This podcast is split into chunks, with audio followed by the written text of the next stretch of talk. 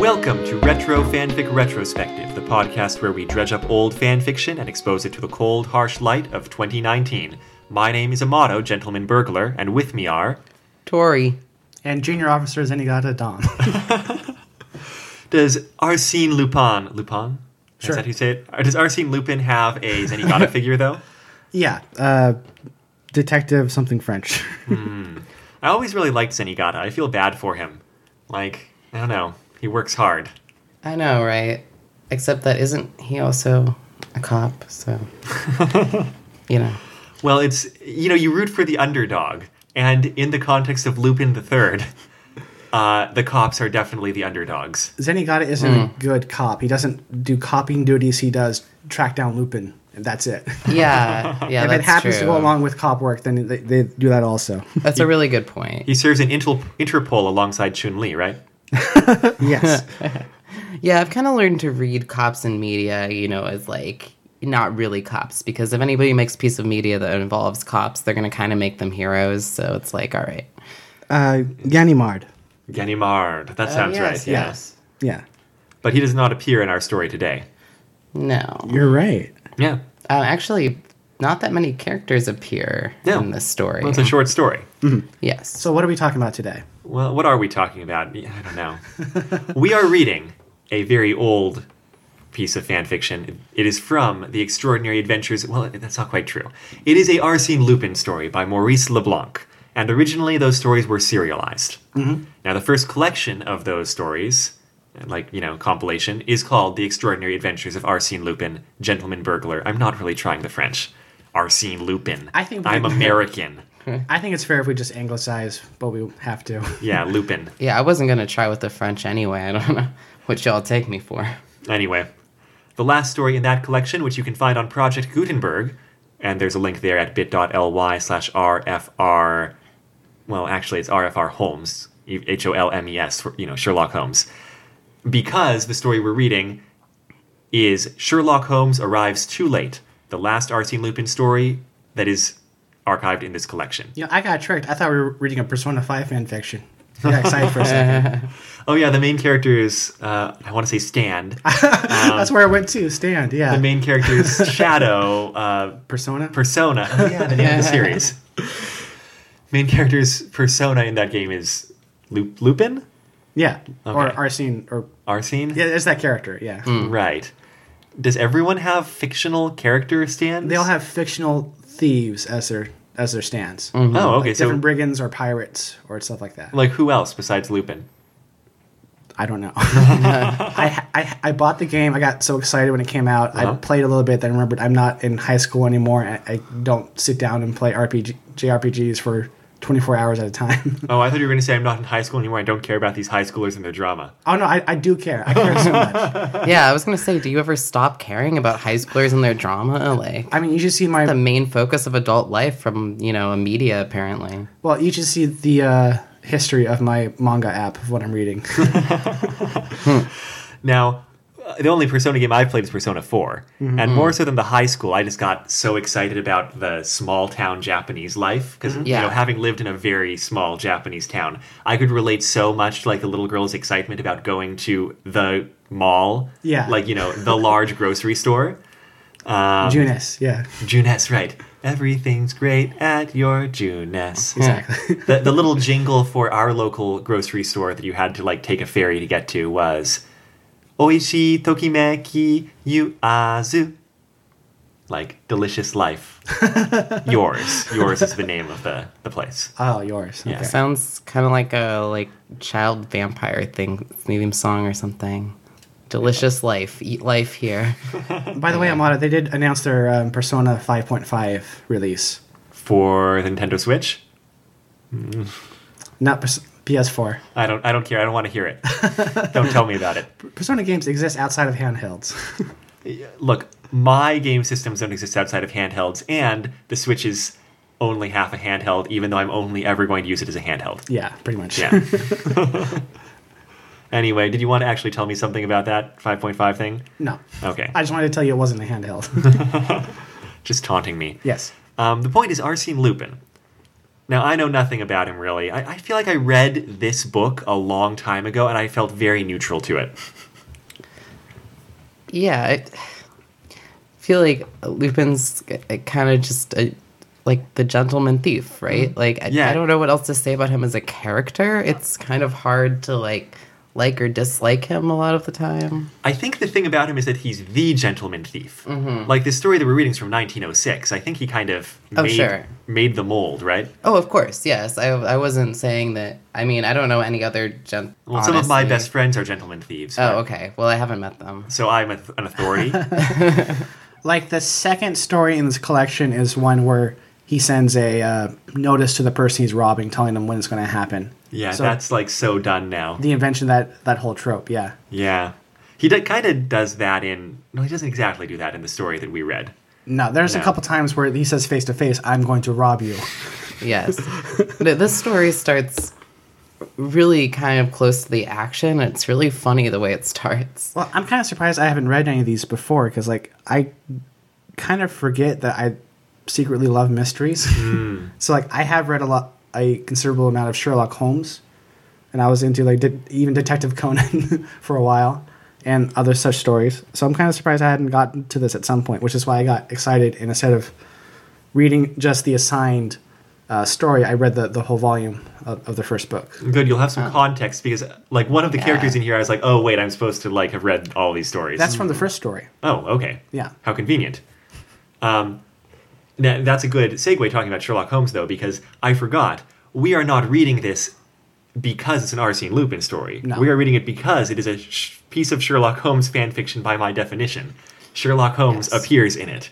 And for Sherlock Holmes, I also enjoy Sherlock Holmes. I feel like I was I I can't remember reading much of it until studying abroad in Japan, at which point I was really hurting for things to read in English. Hmm. And this the first this collection of the first half of all the Sherlock Holmes stories was like the cheapest book per page count Yeah. at the local, you know, English language bookstore.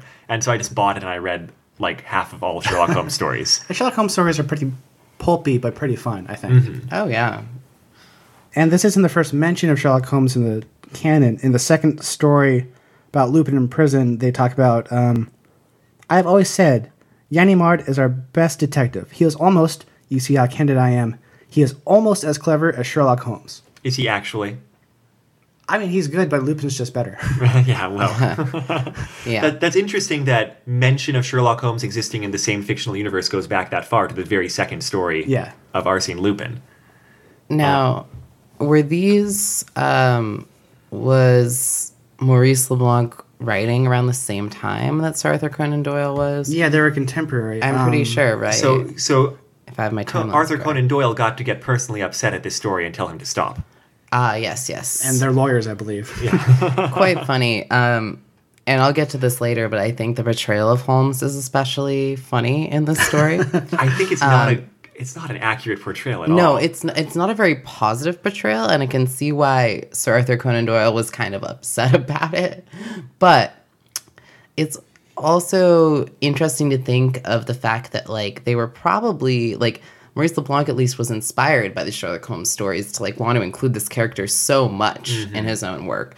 And I love that because when Don was talking earlier about being interested in detective fiction, I was like, how's detective fiction related to thief fiction? I'm like, oh, well, because they're all like incredibly, there's an incredible mystery and the talent and what they do in executing these kind of finite steps. They kind of are the same genre in certain ways. There's a couple of this other stories in this book where Lupin isn't the first thief on the scene, and Lupin is pretty much a, as good as a detective as anybody else, figuring out what happened and how they did it. yeah. it's just what they did afterwards was the thief part. Instead of turning them to the police, they uh, impersonated Ganimard, approached the victim, told them they're going to arrest them if they didn't hand over the diamond, the, the black pearl, and then take the pearl for themselves. So yeah, Lupin is it's definitely kind of a detective more than a thief, I think a lot of the time. yeah, uh, it's a, he's a body socialite. Yeah. So, sure, we can jump into the story. It's again called Sherlock Holmes Arrives Too Late. And despite the title, I was kind of expecting Sherlock Holmes to show up earlier in the story. I don't know what I was thinking. But even so, I don't think Sherlock Holmes was too late. No, I don't He think he wasn't. was. That, that's a thing. But- And that's a really weird part about the story. Yeah. actually really like it, but let's let's go through the story and I can tell you what I think about that. Okay. Because I didn't give some context.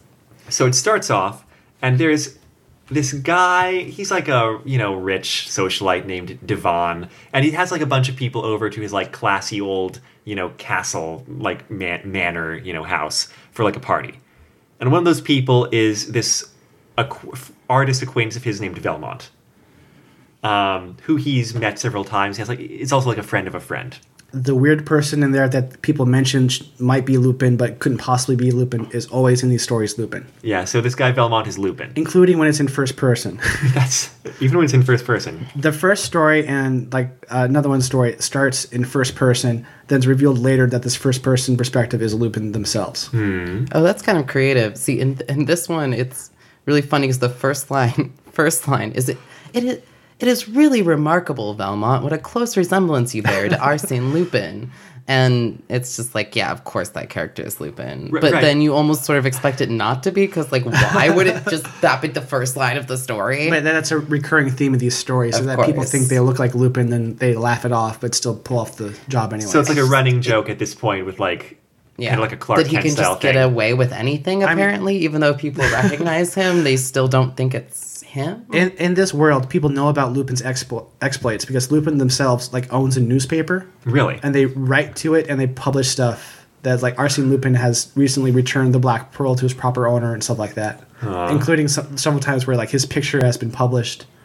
But he takes that as a challenge because Lupin is also, of course, a master of disguise. of course. Yeah. And he must have been like nurturing this, you know, identity for a long time because he ha- has some kind of background, which makes Devon here be like, oh, he couldn't possibly be. And you know, when people say, when he's told, you look a lot like Arsene Lupin, Lupin slash Velmont is just like, yeah, I get that a lot, and Yeah. just kind of laughs it off. Because like Everybody you goes would, you along. know, yeah, yeah, I get that all the time, you know. Right. And he must expect it at this point, if it's a recurring thing, that he's just going to be recognized, and that's just he laughs it off, and somehow that sort of works. Well, in his story, he also has a solid, solid uh, references and backstory. Right. Where he's Right, a, right. He's a known artist that people know about and has painted stuff, and he's went to like a country club with his guy's cousin who knew him personally. So ev the, he he had uh, credentials at the wazoo. Yeah. Right. I remember in some of like the recent heist type role playing games, I feel like one of the roles is like someone who has just a whole lot of identities for that kind of, you know, more than disguises, just like as- identities they've been building up. Yeah, That kind of I forget the names of those. There's, there's been like a couple of those kinds of games recently, but like the face character sort of thing. yeah, yeah. yeah. Um, anyway, the other thing about Devon, about him not being very smart, I guess, or like at least not savvy, is that he's also really eager to tell his guests about this cool mystery that's going on. He's like, oh, tomorrow Sherlock Holmes is going to arrive to look into this like extremely mysterious thing that I want to tell you all about right now. Well, we have to remember this is back in early 1900s, Uh-huh. and so they didn't have Pokemon for entertainment back then. So they had to find some ways to entertain themselves. Uh, This is a very typical like murder mystery dinner party setup. you Yeah. know what I mean? Like he has a party and he just wants to share his mystery so much, so he does. So. I mean, I think um, etiquette was you didn't invite people over for a dinner party until you had a mystery that warranted inviting Sherlock Holmes over. Yeah, and they Yeah, of course. they, they also um, like invited all the prerequisite characters. They had like the vicar and like the, the young socialite and the mysterious artist, and they had a good cast. Yeah, they don't get a whole lot to do, but it's a, it's a good cast. yeah, Yeah, Mrs. Peacock was there. The Colonel twist ending Mustang. is he's just actually hosting how to host a murder dinner party type thing. Yeah. Everyone's just been assigned roles. Let's- Amato, you spoiled it. so here's the general deal. He's got this like study with a lot of valuable books and art. And he knows that there's a secret passage into it from historical references. But there's no like no one knows how to find that secret passage in the place and he doesn't want to tear up the walls because it's like a you know he's in he's he owns this really old like kind of manor thing that's a yeah. He bought a like a, a mid- medieval castle that's been maintained throughout the years. so it's like Because of that. a historic you know piece of architecture like different kings have visited different points. yeah So he knows there's a secret passage, and there's references to it in like two different books one that was in the study and one that was in the National Library in Paris, and they have different information in them. because they have different handwritten notes in the margins. Yeah. We don't need to go into like blow by blow of all that information. Yeah. But the basic deal is that Arsene. Wait, did Arsene Lupin actually announce he was going to steal this stuff? Uh, he kind of did it in a playful tone. It was like, "You're Lupin. Oh, I, you're right. I'm Lupin. I'm gonna steal your stuff." No, uh, Uh-huh. yeah, I meant like officially. This guy. No. No. Oh, Arsene Lupin is in the neighborhood he knows. through the papers. That is known, right, through the papers.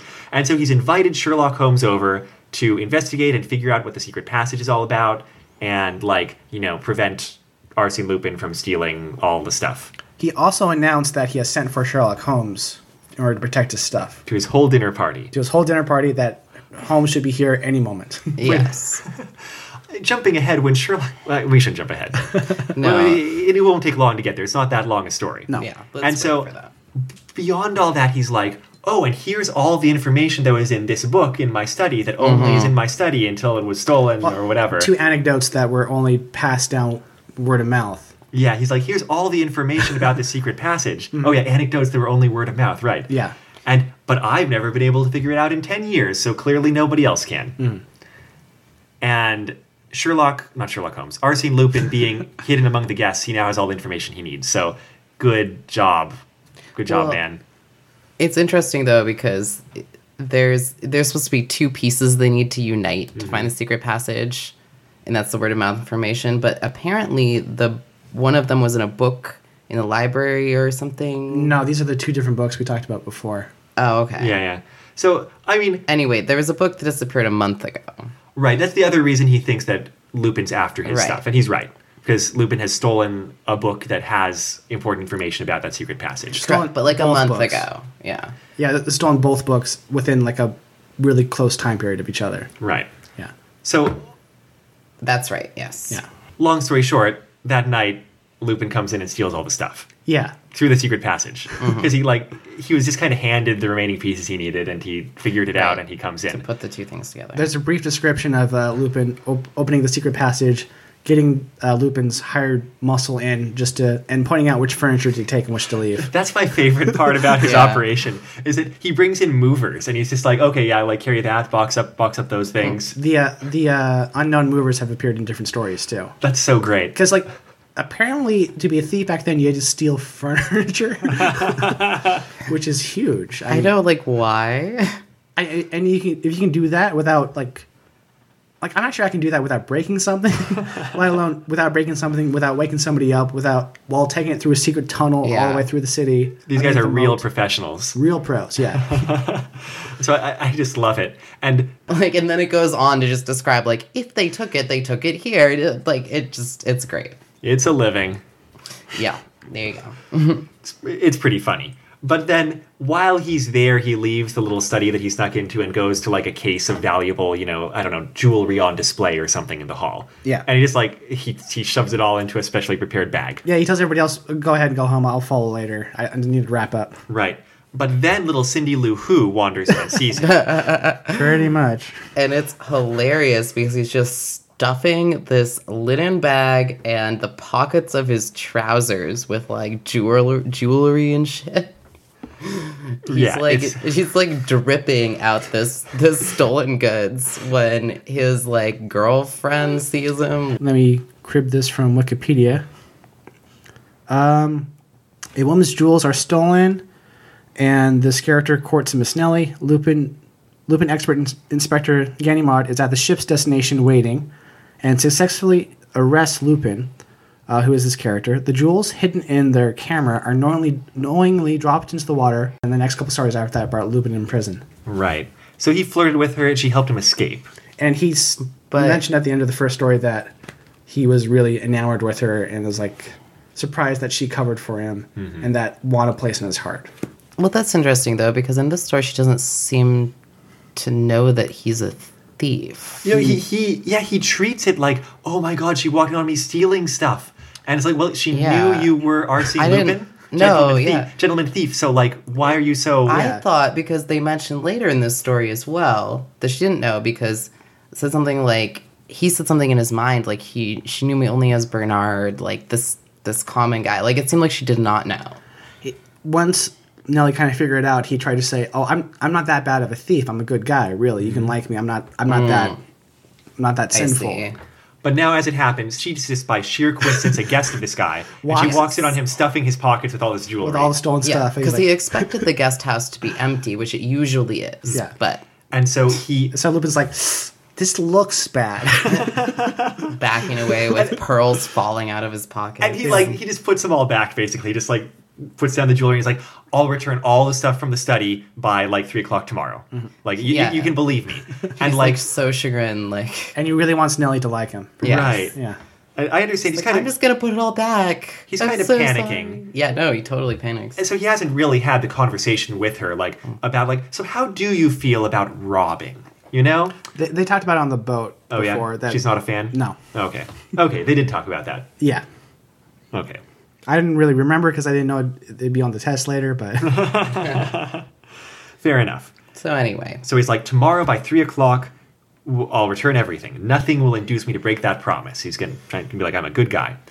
And so the next day, you know, he goes out through the secret passage. And the next day, this guy, D- Devon, Monsieur Devon, finds out that all the stuff was stolen. And he's like, Velmont must be Arsene Lupin, right? And then Velmont just comes out for breakfast and he's like, what's up? And, Yeah. uh, and Devon, I feel like mostly Devon feels like it would be too embarrassing to accuse him of being Arsene Lupin. Right. Like, that's really it. because at this point it's like um, meta knowledge. Right. he knows the flow of the story and know that it should be this guy, but he doesn't have any actual proof to tell Not the at all. Mm. police. Yeah. So at this point in the story, you'd go like, "The killer's in there! Please help me!" They'd be like, "No, nah, no, you're just crazy. Go back in there, have something, calm down." Uh. yeah. well, I mean, realistically, too, he is been so worried about a potential robbery that hasn't happened to him yet. I don't know if well, it, they also mentioned him being so incredibly rich that this doesn't really hurt his bottom line at all. Yeah, yes. you're right. He's also kind of happy that he has a talking point for his party, right? It's a Y- good one. Yeah, yeah. Yes. And it says like he was kind of upset, but also he was so rich he could bear the loss philosophically. Yeah. and I think philosophically was the word they used. So that's kind of cute. I mean, makes you feel good about your protagonist if you're stealing from the ultra rich, right? It's like, Yeah. yeah, just take his shit, go for it. Yeah, the the targets are usually ultra rich and very weird or stingy or um, terrible people. Mm. Except for the one that was dead when you found it, but that that was a different story. And so at three o'clock, the army brings back all of the stuff. Yeah. Yeah. Lupin had like forged orders for like a nearby like group of army peeps. Which is terrifying if you think about it. Forged military orders that they followed without question. I Yeah. mean, it wasn't. yeah. It, it is terrifying. It also did not involve like arresting or killing anybody. It was just like uh, deliver these packages to this place. But it could have. I know, but then um well, Sherlock Holmes sees the note, correct? Uh, later on, yeah. And he's like, "It's a forgery, a clever one, but Yeah. a forgery." No, But they, they pass it apparently- to the um, like the, oh, who the actual oh, general. Okay, in charge. that's right. The general in charge discovers it's a forgery. So it- Yeah. you know, somebody could tell it was a forgery. It's But not in time though. just damn name. Um, so all the stuff is returned by that means, and uh, that's that's nice. Whatever.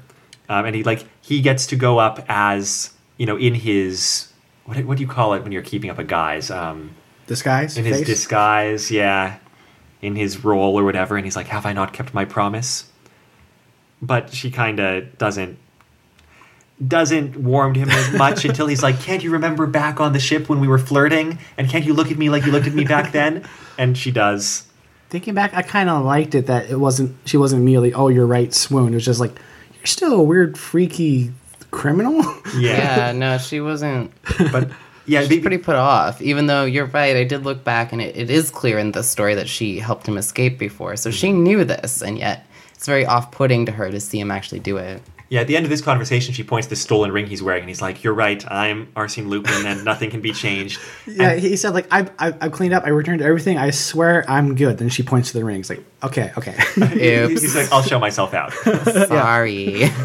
the weird thing about this is that she does not say a word in this whole story. right. It's yeah. very str- Wait, what? strange. She doesn't have any lines. Are you kidding me? No, I didn't really notice. uh, Mm-hmm. Are I you- noticed. No, she must. Mm, you hear her thoughts once or twice. You hear her Yeah. thoughts. They're, they're quite well described. She doesn't say. Nope. No, she does. She says she warns him initially when she hears footsteps. oh, she has a few words. You're right. I mean, not that that's you know of huge significance. It's she tells very him. early she on. tells him to escape. yes. And that- that is actually like three distinct lines of the same purpose. But in this conversation later on, when he's like talking about stuff, she she's kind of silent. I guess she's just Still. snubbing him. I yes, she is silent. That's very deliberate later on. But I'm still not sure it's enough to get a SAG card. And so Lupin heads to the train station. You know, he's still in his guise. Mm-hmm. And along the way, he meets Sherlock Holmes, who has arrived, and who asks for directions to the castle. And he gives him directions. I, I love this part where they cross. It's pretty cool. Now, this is Sherlock Holmes in this story. Mm-hmm. 50 years of age, tall, smooth shaven, wearing clothes of a foreign cut, which is to say not French, Mm-hmm. carrying a heavy cane and a small satchel strapped around his shoulder, speaks fluent French with an English accent. Right. So, this is like later Sherlock Holmes in his career. I forget how old the character lives. Because to I be. think Sherlock Holmes started in like 1880s or so. It continued past this point, but was a well established character before Lupin started. Yeah, I'm just trying to think of the Sherlock Holmes timeline and like how old he is in most of his cases and Uh, such. I don't know. I think all of his famous cases happened before he's 50. And Well, yeah, because doesn't he die? yeah, he dies, but he comes back because he's too popular, X Men style. Yeah, it's a Marvel character. right. um, and he gives him directions, gives Sherlock Holmes directions, and says they are expecting you. Yeah. Ah. yeah. And You this is want a great part. You want to read it? that? Uh, you go for it. Yes, my friend Devon told us last night that you were coming, and I am delighted to be the first to welcome you. Sherlock Holmes has no more ardent admirer than myself.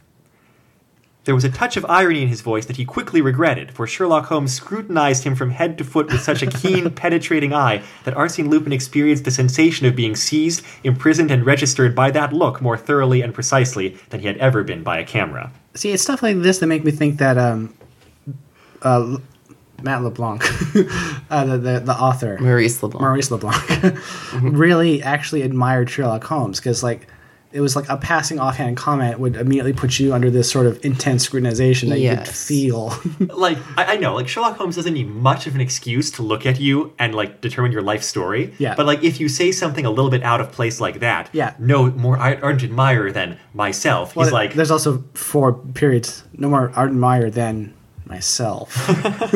and, Yes. and and i like uh, lupin's thoughts coming out of this are like well i can never i can never use a disguise again around sherlock holmes because Yeah. like he will recognize me immediately after that and then there's a part later that I liked. yeah they bow to each other they go Well, um, then for a moment, he and Arsene Lupin gazed at each other, and if a person could have seen them at that moment, it w- would have been at an interesting sight, and memorable as the first meeting of two remarkable men, so strange, so powerfully equipped, both of superior quality and destined by fate, through their peculiar attributes to hurl themselves one at the other like two equal forces that nature opposes, one against the other, in the realms of space.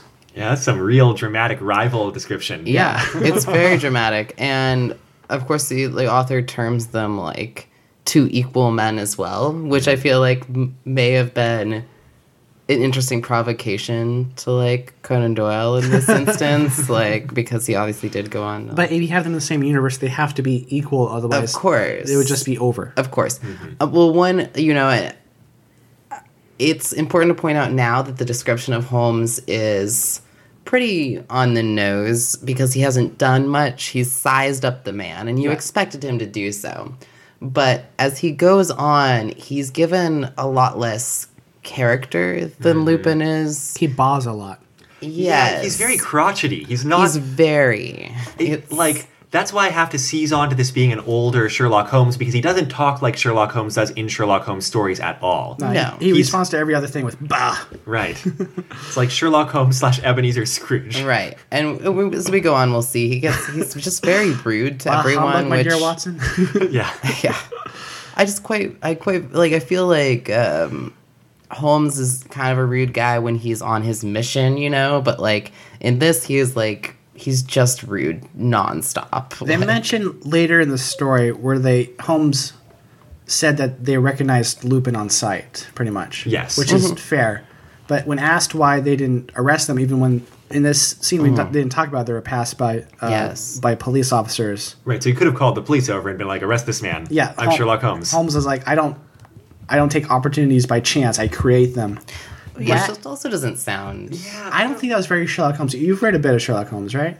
I mean, Sherlock Holmes, I I feel like that was out of character. Yeah. he, Yes. does, he does not view, he wants an intellectual challenge, but he doesn't view detective versus criminal as a sort of like, oh, I need to be gentlemanly towards the criminals. That is not Correct. part of his attitude. Yeah, he just tries to solve the crime and hopes for a good challenge along the way. And once he figures it out, he's often like, we gotta go quick, like before they get away. Like, we gotta, you know, seize whatever physical opportunities are at hand as well. like get, get all the police officers, get all the, the footmen out. We'll get take every advantage possible. right.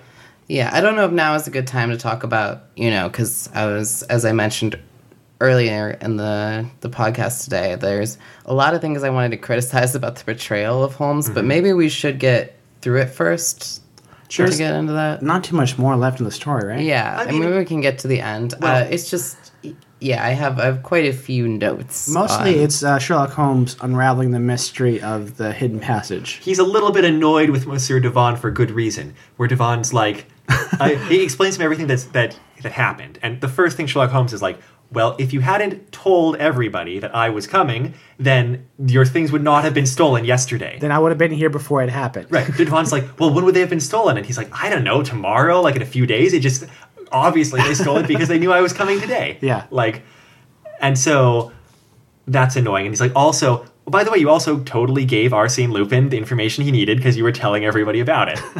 and at the end of this, he's like, well, I'm I'm off um, because Yeah, pretty much what happens in the rest of the story is the, you get walked through the mystery and how it's solved and how clever everybody is. oh yeah, and and Arsene Right. Sherlock Holmes does that. He's like, okay, so you gave Arsene Lupin the the information he needed, and an hour later he went and stole the stuff. Right. So I'm only giving myself an hour to do this because I clearly don't need more time than Lupin does. Right. and so like he figures it out within an hour and he explains the trick and like they get led around. And the secret passage leads to a nearby old church. Yeah. And Lupin has sent a car to pick them up at the church. Like sent a chauffeur there to wait for them. So they don't, don't have to walk back. And eventually like they consider it and then they're like, eh, sure. They take the car. yeah. And in the car is a message to him, right? Mm-hmm. And it's a letter and a watch. Is that right? Yes. What, is there a letter? What does it say? It is just a package addressed Sherlock Holmes from Arsene Lupin. And inside is his watch Sherlock Holmes' watch, Yes. which Arsene Lupin pickpocketed when they met earlier. and when they shook hands. Yeah.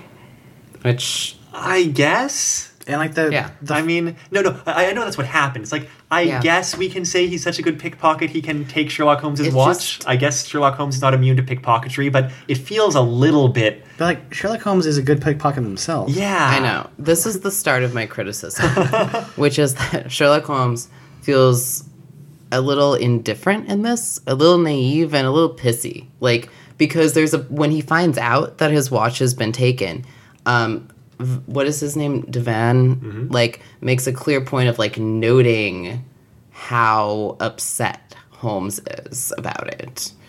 And Well, it's like, he, he laughs about it. He says, that's really funny. Yeah.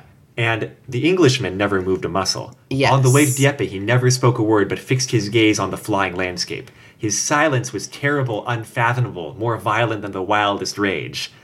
It- That's pretty Correct. intense for Sherlock It's Holmes. pretty intense. Like Holmes is given a lot of crotchety moments. He's given this wild rage at having his watch stolen. Like that's happened to him before. He's had things stolen. He's recovered them. He's focused on problems. Like the first story Like- is the lady in red, right, where he gets somebody gets a one over on him and he doesn't freak out like this. Right. No. Well, of course, He- he's different not- characters can get a one over on him with different results. Yeah. But yes, he he does freak out quite a bit on on Lupin, and it's just his characterization in this is just I don't know. It's like he's supposed to be very self confident, and in this he feels very insecure. That's it. Mm, Yeah. insecure that's yeah i think you've hit on it and you know at the end of that sequence um, Nothing phases Sherlock Holmes, but everything phases him in this Well, like Sherlock story. Holmes phases Sherlock Holmes. He gets into like melancholy. Oh, Right, sure, but sure, boredom but phases his him. own, Yeah, you know, yeah. in his own private space, not in front of anybody else. He plays his violin, you know, he's melancholy. He's a- anyway, Yeah. And, and he, he I have also a lot gets, of passion for the character, so excuse me. He also gets philosophically upset at like Moriarty, where he's like, he's doing bad crimes and like I haven't been able to pin him down. But like, Mm-hmm. Yes. I don't think he gets this personally offended by Moriarty killing him,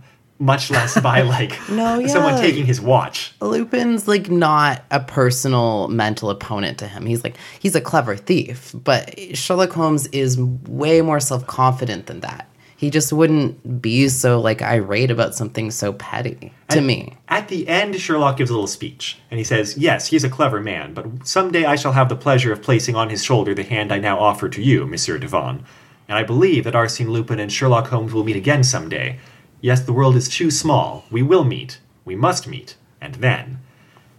A speech like that wouldn't be out of place, but the barely Yes. contained, unfathomable rage. And the fact out of that place. the speech is like, I'm gonna catch him too, like on top of that. Like it's fine, you know, he can be like, I'm Yeah. gonna catch him. Yeah. But it's like on top of everything else, it feels like he's not treating him as an opponent so much as like something he needs to like kill and destroy. Like he feels like a predator, like an I- irate predator, you know. Like whereas Sherlock Holmes, the character to me would you know, Arthur Conan Doyle's character would be calm and would be like intrigued by someone he felt was a mental equal. yeah, I, I know what you mean. The nuance is a little bit different, and we're reading this in translation, so like I can't speak to all the nuance.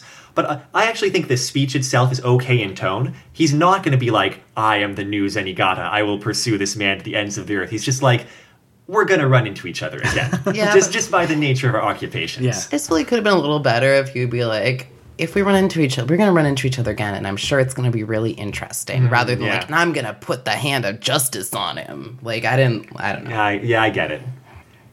yeah. I don't think Maybe he just really, really likes that watch. But he got it back. That's true. I'm not sure Holmes ever talked much about justice in particular. He Yeah, just kind of wants to exactly, win, yeah.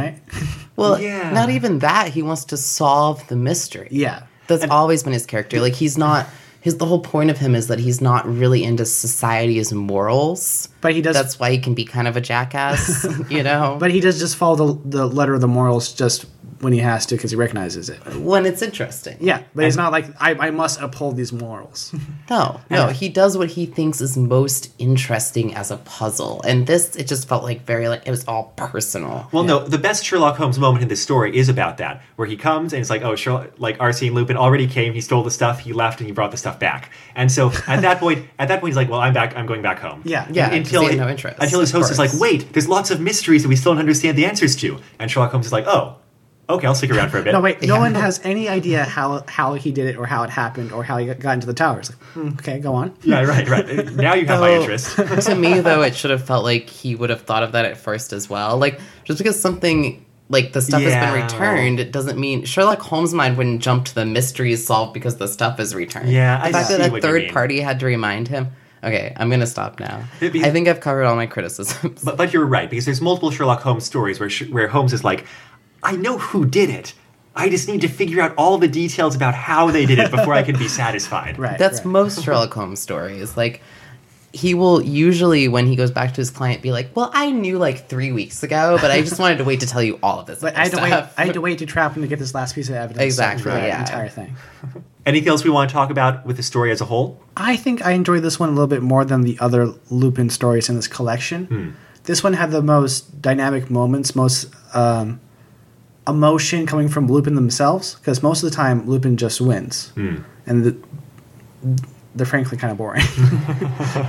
but this one it has some ups, some downs, some challenges. Lupin is worried for a second, and you really do feel worried for him, and I find that interesting. Yeah, there's there's good emotion coming off of Lupin. Um, I wish the same attention had been given to Holmes, you know, which is kind of where my brain's at. But Lupin himself seemed kind of vulnerable, and I thought that was kind of sweet. Well, Dom, you mentioned that this story was more interesting, and it's probably partially because of the presence of Holmes, right? And I think you, you don't think so. I think it's the Lupin. Well, you know that's like, like what causes the tension is having an, an opponent, right? Yeah, most of the, these other stories don't have tension because there's nothing to threaten Lupin. Mm-hmm. Right. Like Lupin, there, there's a couple of these where Lupin gets gets the wool pulled over their eyes, or like they get tricked, but then they're just like, oh, I'm out some some money. Mm-hmm. But Lupin has a indeterminate amount of money already, so I don't. Th- there doesn't seem any reason to be concerned about that. I think my favorite part of the story is just the sheer, I don't know what to call it. Chutzpah? Yeah. I don't know, ballsiness? Is that, it's not The same- really. Same, thing. It's like, like, of Maurice LeBlanc in taking a character like from an author who is still around and writing Right. and putting them up against her yeah. own original character and being like, and my character comes out on top. Can we segue this into why this is a fan fiction? What the results were afterwards? Uh, I suppose what the results were. Well, because uh, in this Gutenberg version we're reading, after the last line, it says, "The further startling and thrilling adventures of Arsene Lupin will be found in the book entitled Arsene Lupin versus Herlock Sholmes." Yes. Because Mm. Oh yes.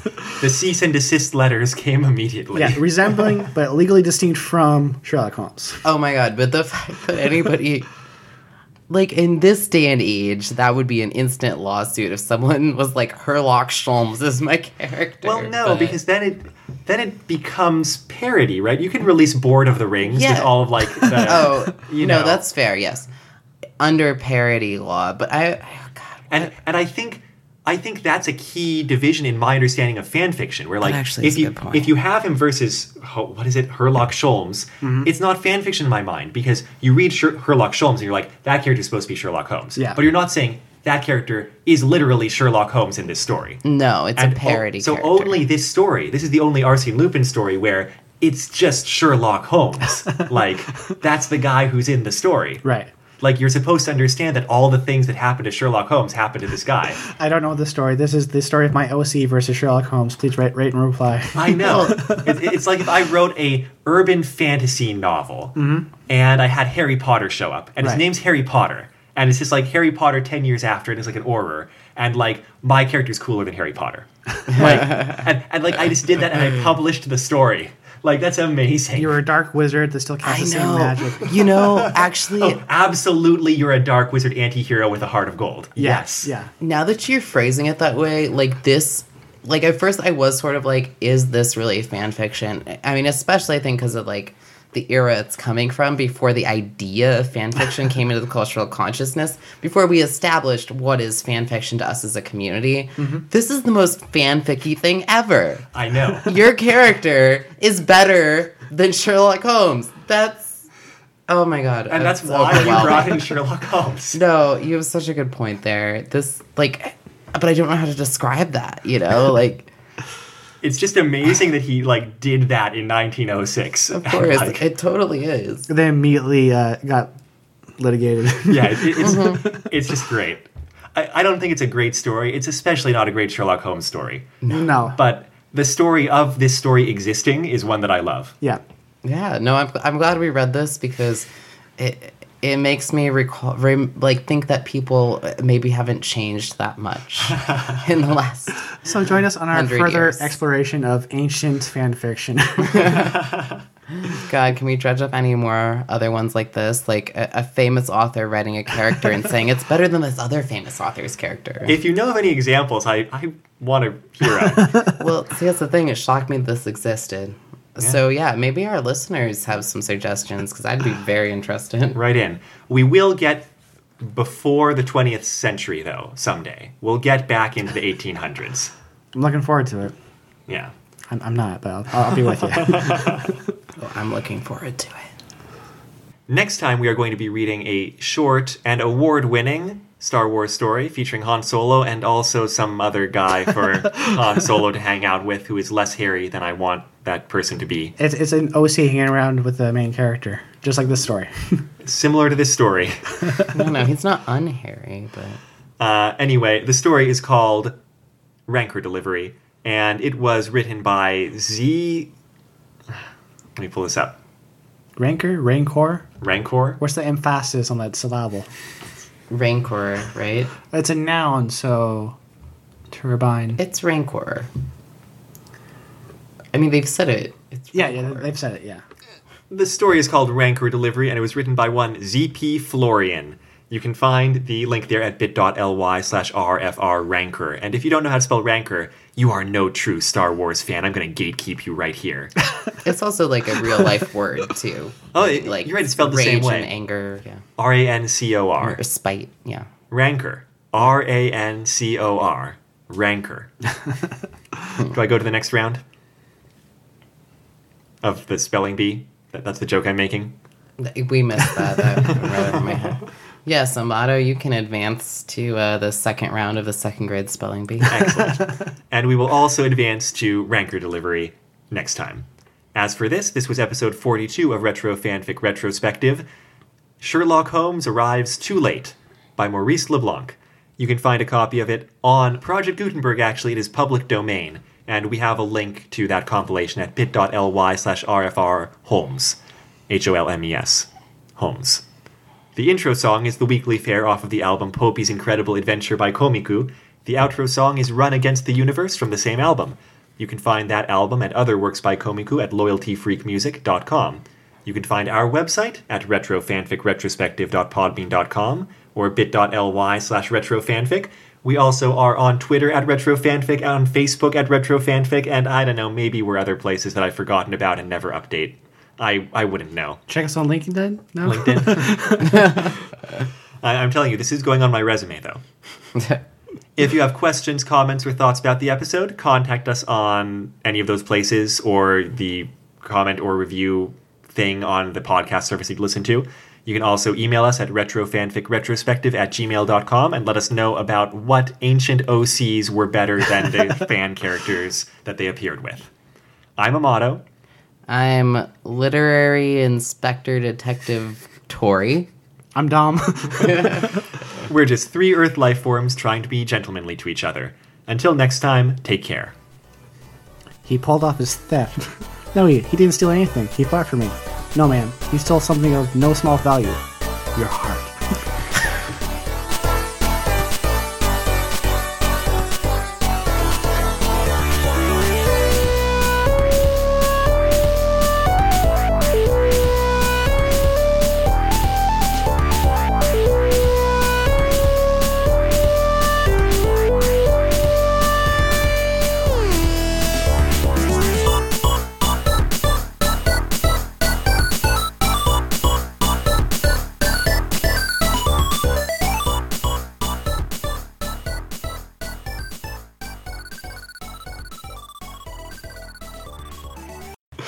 Seriously?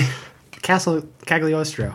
Oh, Castle of Cagliostro. Okay, I thought that was text from one of these stories. Uh, no, th- this is the grandson. You know, I really Lupin the Third is better than the original Lupin. Is it blasphemy for me to say that? I don't no, know. it's it's clear. no. We never hear about I that think Lupin so. the second though. Well, actually, the the Yeah. Lupin manga really I would sucks. like to know, but the Oh, original one, I did read some of that and it was not good. it was terrible.